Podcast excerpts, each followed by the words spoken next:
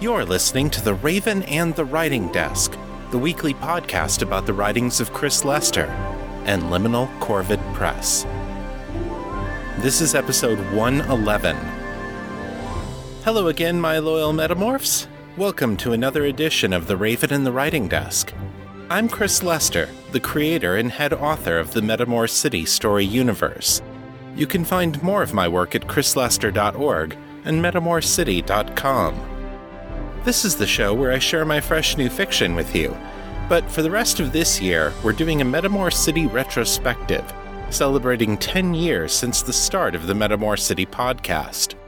I'm bringing you all new recordings of each of the stories in the Urban Legend story collection, professionally produced for the eventual audiobook. So, without further ado, let's get to this week's story.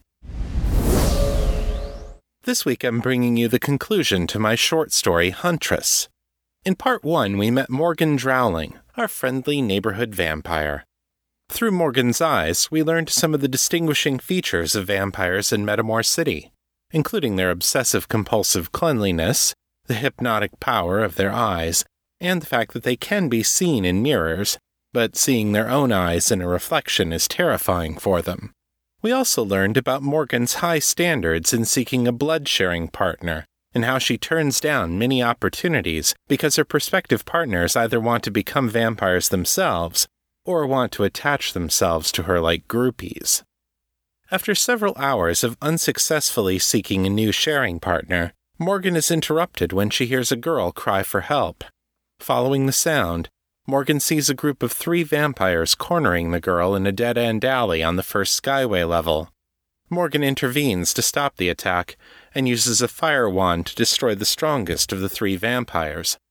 She lets the two fledglings go, telling them that they are free now and that they must respect the vampire queen's laws against killing mortals. With the danger past, Morgan turns her attention to the girl she has just rescued.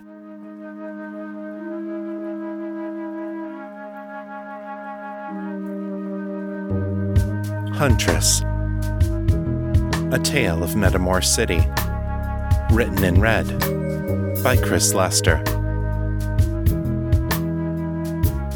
Part 2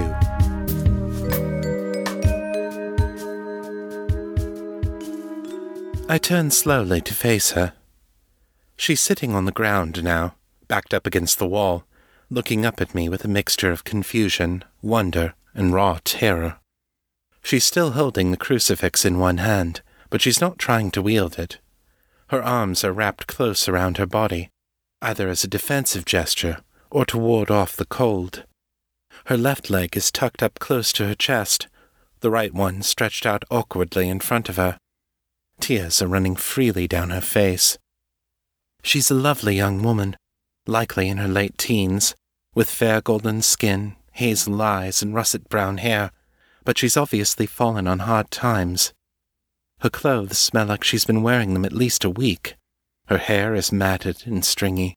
Her face is smudged with dirt, and the backpack lying next to her looks as if it might well contain all her worldly goods. I put away the stake and wand and offer her a hand. Are you all right? I ask. She flinches away from my hand and shakes her head. Is it your leg? Can you speak? Yeah. She nods toward the street, where a smashed up bicycle is lying near the curb. They jumped me on my bike. I fell. My ankle hurts. I get down on my knees by her wounded leg. All right. I'm going to take a look at it, okay? I won't hurt you. I'm a doctor.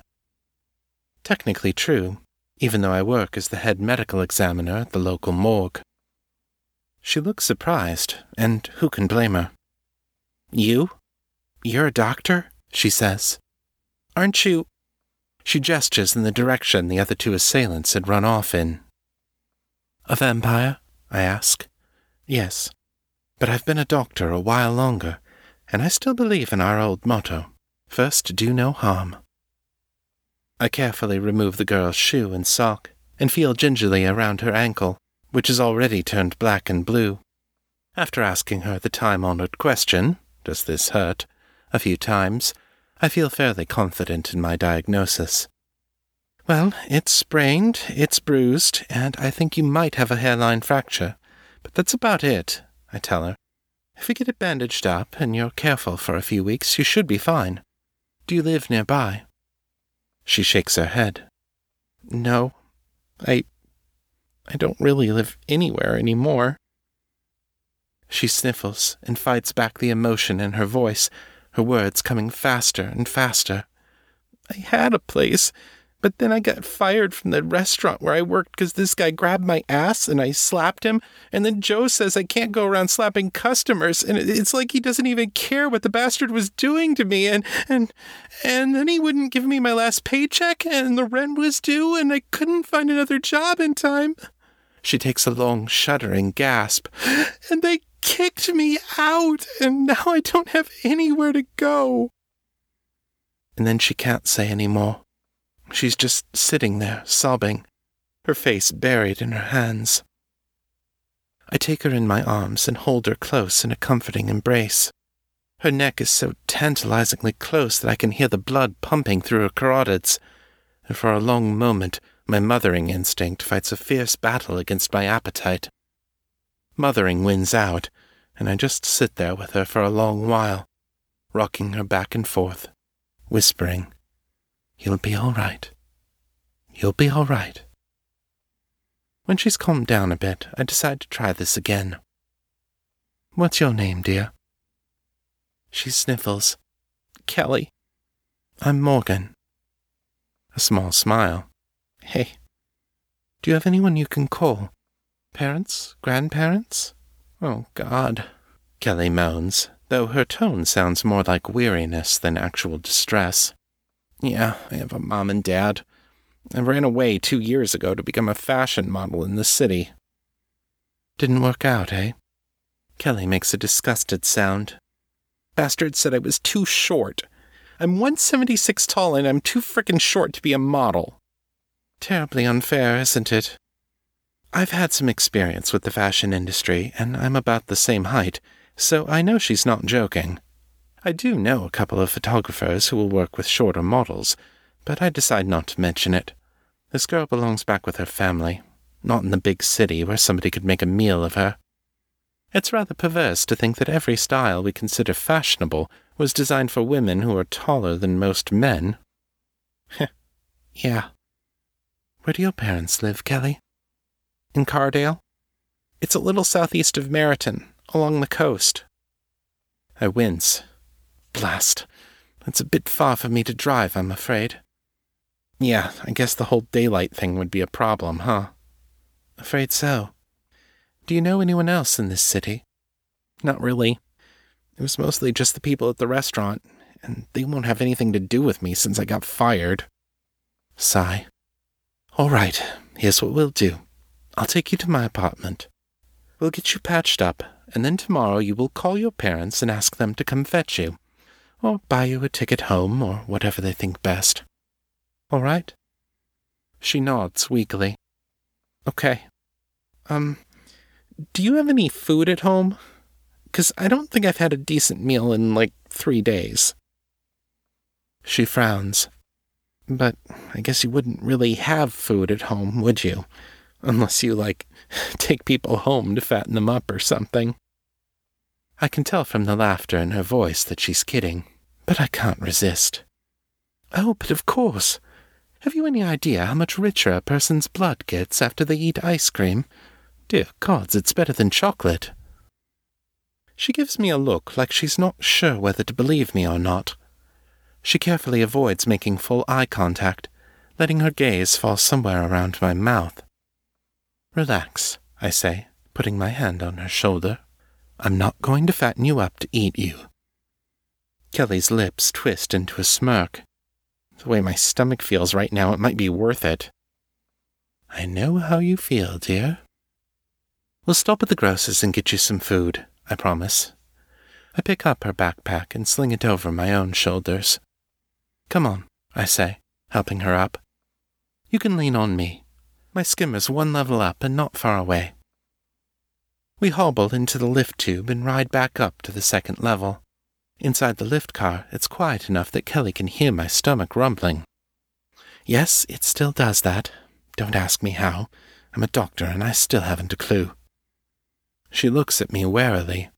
Maybe we'd better get you some food while we're at it, she suggests. I snort. I've been working on that all evening, dearie. Without success, I might add. She frowns. How hard could it be? You're like totally super strong and stuff. True, I agree, but I won't take from people unless they offer it willingly, and I won't change anyone else to make them like me, even if they wish it. I shrug. That cuts down the list quite a bit. She looks up at me and briefly meets my gaze, a strange expression in her eyes. It's almost as if she sees something that she couldn't before. Yeah, she says quietly. I guess it would. Once we reach my skimmer, I do some preliminary first aid work on Kelly's ankle, using the rather extensive emergency med kit I keep in the trunk. I pull out an instant ice pack, give it a firm twist to break the seal between the two compartments, and feel it go suddenly cold in my hand as the chemicals inside react with each other. I wrap the ice pack around Kelly's ankle and then tape it in place with a long bandage, which also serves to immobilize the injury. Moving the seat back, I help her into the skimmer and prop her leg up on the dashboard. I do realize it's a bit uncomfortable, but you'll thank me in the long run, I tell her. Now, let's see about getting you some food. We stop off at the supermarket, as promised, and I let Kelly push the cart, leaning on the handlebar to keep the weight off her wounded ankle. I give her free rein to buy what she wants. For the most part, she's fairly sensible in her choices. Two frozen dinners, a few different kinds of fruit, bread, meat, and cheese for sandwiches, some condiments, milk. She also picks up a half liter of praline fudge ice cream, giving me a furtive glance and a little smirk as she sets it in the cart. My stomach groans again, and I have to close my eyes for a moment and turn away. The hunger is becoming so strong now that I can feel it through my whole body, telling me to reach out and grab the girl, to rip out her throat in the middle of the grocery store. The scent of dried sweat clinging to her calls to me like the smell of a steak on a grill. I'll be back in a moment, I say, walking stiffly away from her, eyes still closed. Wait for me by the register. Okay, Kelly says. Are you all right? I'll be back, I promise, still not looking at her. Sweet of her to care, really, but it's her she should be worrying about, not me. I head straight over to the meat department and find the lone staff member on duty at this hour. They don't get much business from my kind, but he manages to scrounge up a liter of beef blood for me. This is even worse than what they sell at the nightclubs, but also a good deal cheaper, and I have little choice in any event. I thank him for his help and head back toward the registers, stopping in an empty aisle to gulp down four large mouthfuls of the stuff. It's chilled, at least several hours old, and horribly bland. Human blood is like wine, Lutin like stout beer, and elf like sweet liqueur, but beef blood is like drinking unsalted chicken broth. Still, it quiets my stomach and soothes the beast inside of me, at least for the moment. Kelly's eyes light up with understanding when she sees what I'm carrying. She nods faintly, asking, Guess you were getting pretty hungry, huh? Extremely, I agree, setting the container of blood on the conveyor belt for the employee to ring up. This stuff is rather awful, but it's better than nothing. Kelly gestures at my face. You have a little in the corner of your mouth. I reach up and dab at it, my fingers coming back touched with red. Oh, forgive me, I say, pulling out a handkerchief. The store clerk looks from me to Kelly to the container of blood, and back again. Cash, check, or credit?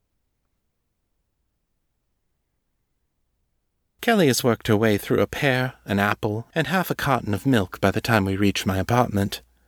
With her hunger momentarily abated, I prop up her leg on a chair and remove the ice pack. After giving it a few minutes to warm up, I take another look at the injury. All in all, it doesn't look so bad, I say at last. The ligaments should heal fairly quickly, as long as you're careful. Good to know, Kelly says, as I tape up the ankle again. Now I think I'll go and carefully take a bath, if that's all right. By all means, I say, smiling. If you need any help, just call me.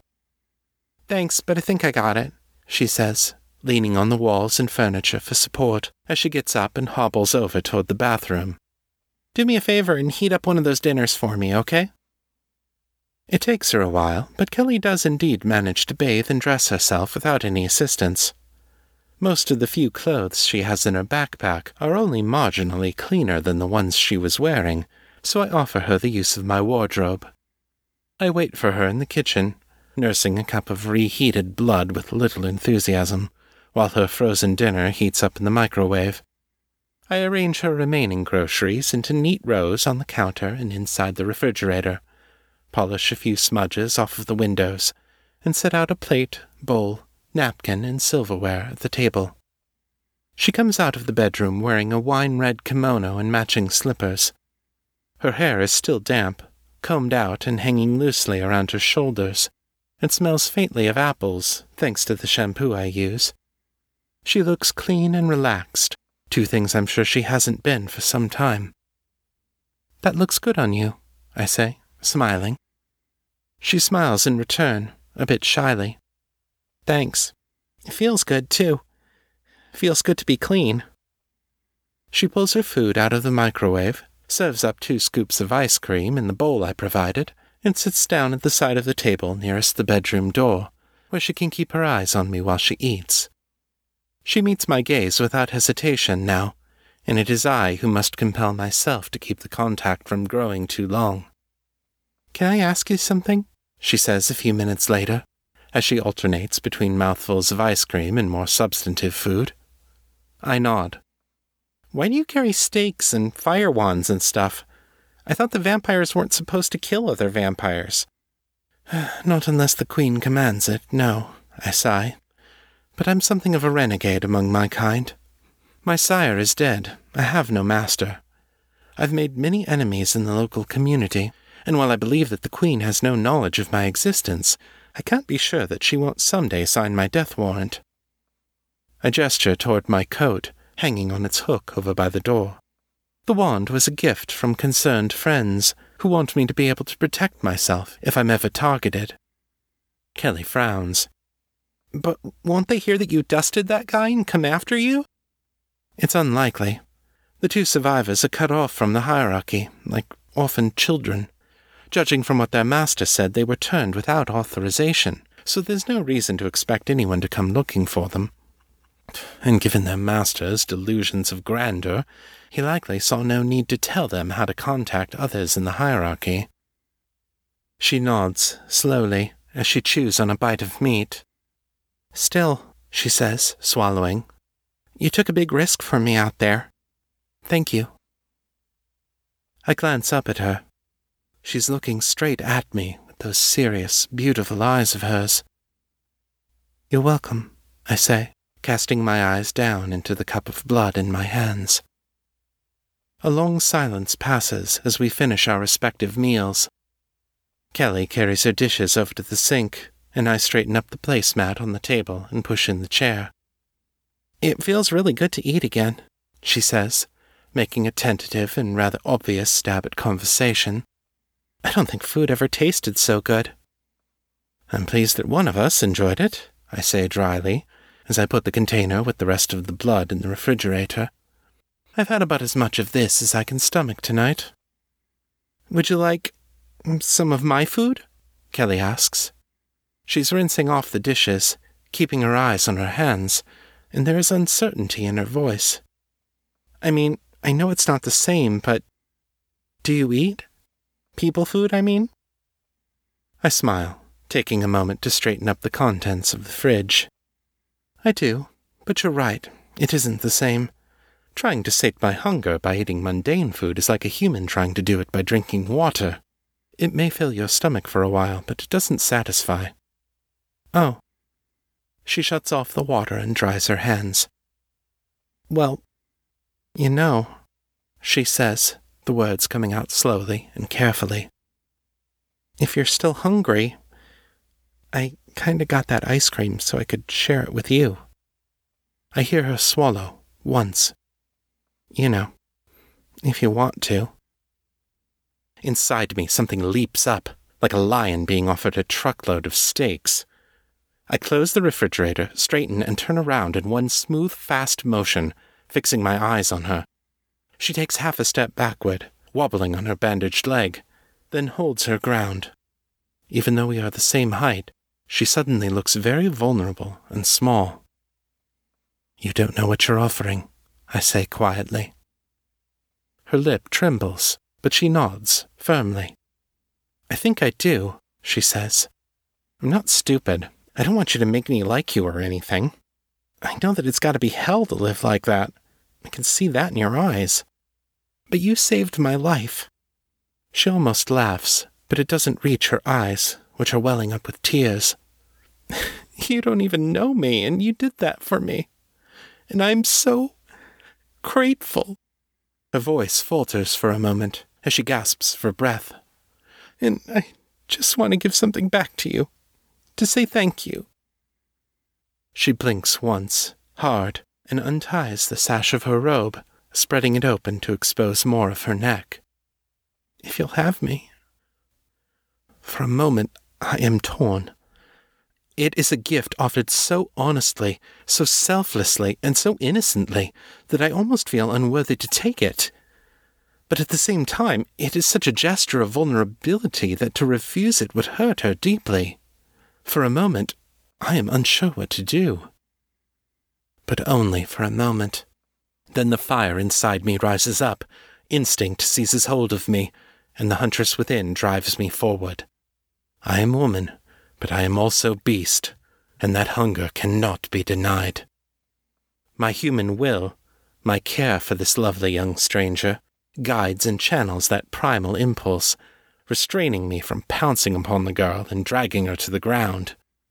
Instead, I reach out to her gently, taking the hem of the robe in my left hand and pulling it back as I circle around to stand behind her.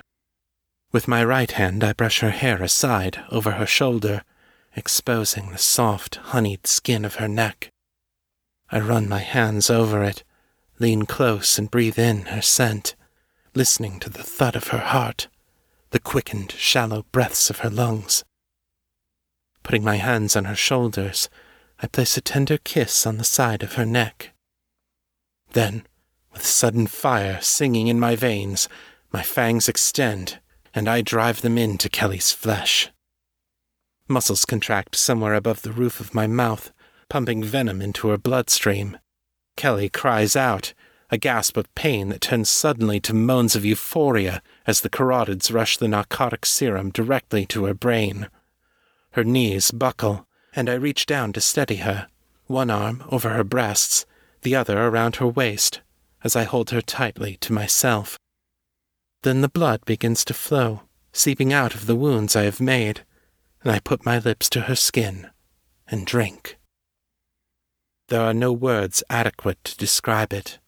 My mind explodes with a wash of light and color, swirling and dancing before my eyes. Then the sharing truly begins, and I can see inside her images of her memories, her thoughts, her hopes and dreams, the way she remembers her past and how she imagines her future. Her joys, her grief, that which she loves and that she despises, what stirs her fire and chills her bones. And through it all, I feel the touch of her presence, and I know that she sees the same things inside of me. Blood is more than matter more than plasma and hemoglobin. Blood is life, the river on which the spirit flows. And as Kelly's blood flows into me, it carries her life with it, until my soul entwines with hers. She has given a part of herself to me, and from this day forth we are bound to each other. She stirs, reaching up to place her hands over mine but she is weakened and dizzied by the venom and cannot even find the strength to stand. Taking her in my arms, I carry her into the other room and lay her on the bed. I lie down next to her, facing her, and for a moment I just look at her, tracing my hands over her skin. Then she opens her eyes, gazing into mine, and shrugs off her robe completely. Reaching out, she caresses my cheek, my chin, my neck. Then, running her fingers through my hair, she places her hand behind my head and draws me forward to the site of the wound, bidding me to drink again. Take it, she says breathlessly, kissing my neck, running her hands down my exposed back, and pulling up the hem of my gown to caress the skin beneath. Take more. Take more of me. I want to be with you forever. And so she gives, and I drink, as hearts and bodies alike entwine and join as one. One soul submits to another, offering itself freely, and in so doing both are bound together. A covenant of blood that cannot be broken. Kelly leans on her crutches and adjusts her backpack on her slight shoulders, shrugging it up in an effort to redistribute the weight. She's dressed simply, in a thin pink sweater and jeans, but the outfit is accented by a white scarf she wears around her neck, hiding the scars beneath. She checks the time again, tapping her uninjured foot with nervous energy. I'm not sure how I'm going to do this, she says, biting her bottom lip. I kind of screwed things up. You'll be fine, I say, gently. It may be awkward at first, but you'll find your way. You have a family who loves you. That counts for a lot. I put a hand on her shoulder. And you have the most selfless, giving heart I have ever seen. She turns and looks straight into my eyes. I know, she says quietly. A chime sounds over the loudspeakers, and a rush of air comes blasting out of the tunnel to my left, soon followed by the maglev train behind it. The long chain of white and silver cars slows to a stop, and then dozens of doors open all along its side, disgorging passengers into the huge underground terminal. Kelly gives me a small, sad smile. Guess it's time for me to go, she says. I give her shoulder a gentle squeeze. You're going to do it the right way this time, right? No running away, no quick and dirty shortcuts. She grins. I promise. I draw her into an embrace, kissing her softly on the forehead. Then go follow your dreams. And when you get the chance, when it won't interfere with the important things in your life, then come by and see me again. She hugs me tightly. You are one of the important things in my life, she says. She steps back until we're looking each other in the eyes again. And I will come back and see you again. But we'll always be together, in here. She places her hand over my heart, and in here, placing it over her own. My heart may no longer pump blood through my veins, but my eyes can still cry. Right now they're filling with tears, and I feel my voice go hoarse as I say, Go on, Kelly. I nod to the train behind her. You're going to miss your ride. That same sad little smile again. Okay, she says softly. Goodbye, Morgan. Goodbye, Kelly.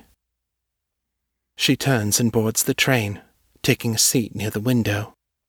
Less than a minute later, the doors close and the alarm chimes sound, warning pedestrians to stay back from the vehicle. Kelly puts her hand to the glass, looking down at me, and I reach out my hand toward her, as if our fingers could touch. Then she places her hand to her neck smiling through her tears, and I see her lips form one word Forever.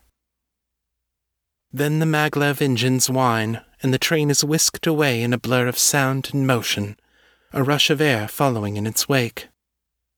I turn and walk to the steps that will carry me out of the terminal, as a piece of my soul is carried away, and as I carry away inside me the piece of another.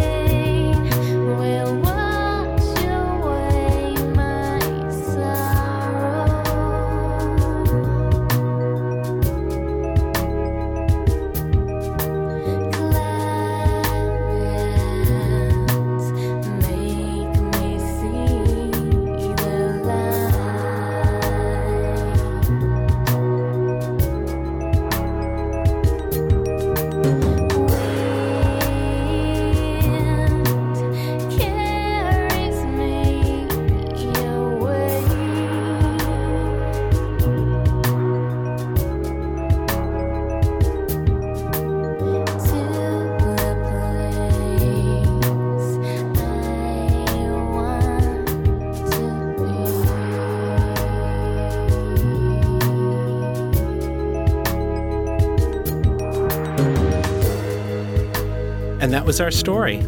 I hope you enjoyed it. You can get the text version of Huntress in the Urban Legends Story Collection, available in both ebook and paperback. It's also available for purchase as a standalone ebook. The links will be in the show notes. Our featured music for this story is Carried Away by Hungry Lucy. This band has been one of my favorite finds in the world of PodSafe music, and they've appeared several times on the Metamor City podcast. Their latest album is called Pulse of the Earth, and you can find all their stuff at hungrylucy.com. I don't have a weekly writing report for this week because at the time this episode drops, I will be out of town again. I'm going back to Michigan for a few days to visit my family and friends. I'll update you all on my writing in next week's episode. If you'd like to share your thoughts about the show, send your feedback in text or audio to metamorcityfeedback at gmail.com. To leave a voicemail, dial area code 641 715 3900, then enter extension 255 082, followed by the pound sign. My Facebook is facebook.com slash author Chris Lester. The fan group is Fans of Metamor City on Facebook, and my Twitter handle is Etherius, E T H E R I U S. If you like this show, take a minute and leave a review in Apple Podcasts. It makes a big difference in helping people find the show.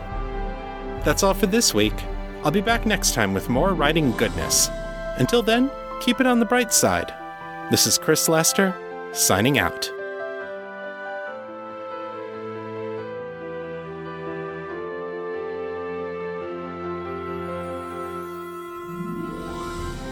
The contents of this podcast are copyright 2002 and 2017 by Chris Lester and Liminal Corvid Press.